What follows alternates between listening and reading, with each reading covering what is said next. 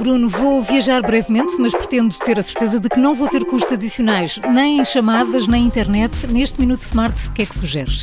Maria João, o mais importante é saber o país para onde vamos viajar. Isto porquê? Porque dentro da zona euro, dentro da União Europeia, não temos qualquer custo adicional. Nem em chamadas, nem em internet, ou mesmo mensagens. Portanto, aquilo que temos contratualizado no nosso país uh, irá funcionar no país de destino e, portanto, não temos nenhum custo adicional. Se formos viajar para fora da zona euro, aí sim os custos podem ser elevadíssimos e eu sugiro uh, verificar com a nossa operadora se existe algum plano de dados adicional para uma duração, para a duração da nossa, da nossa viagem.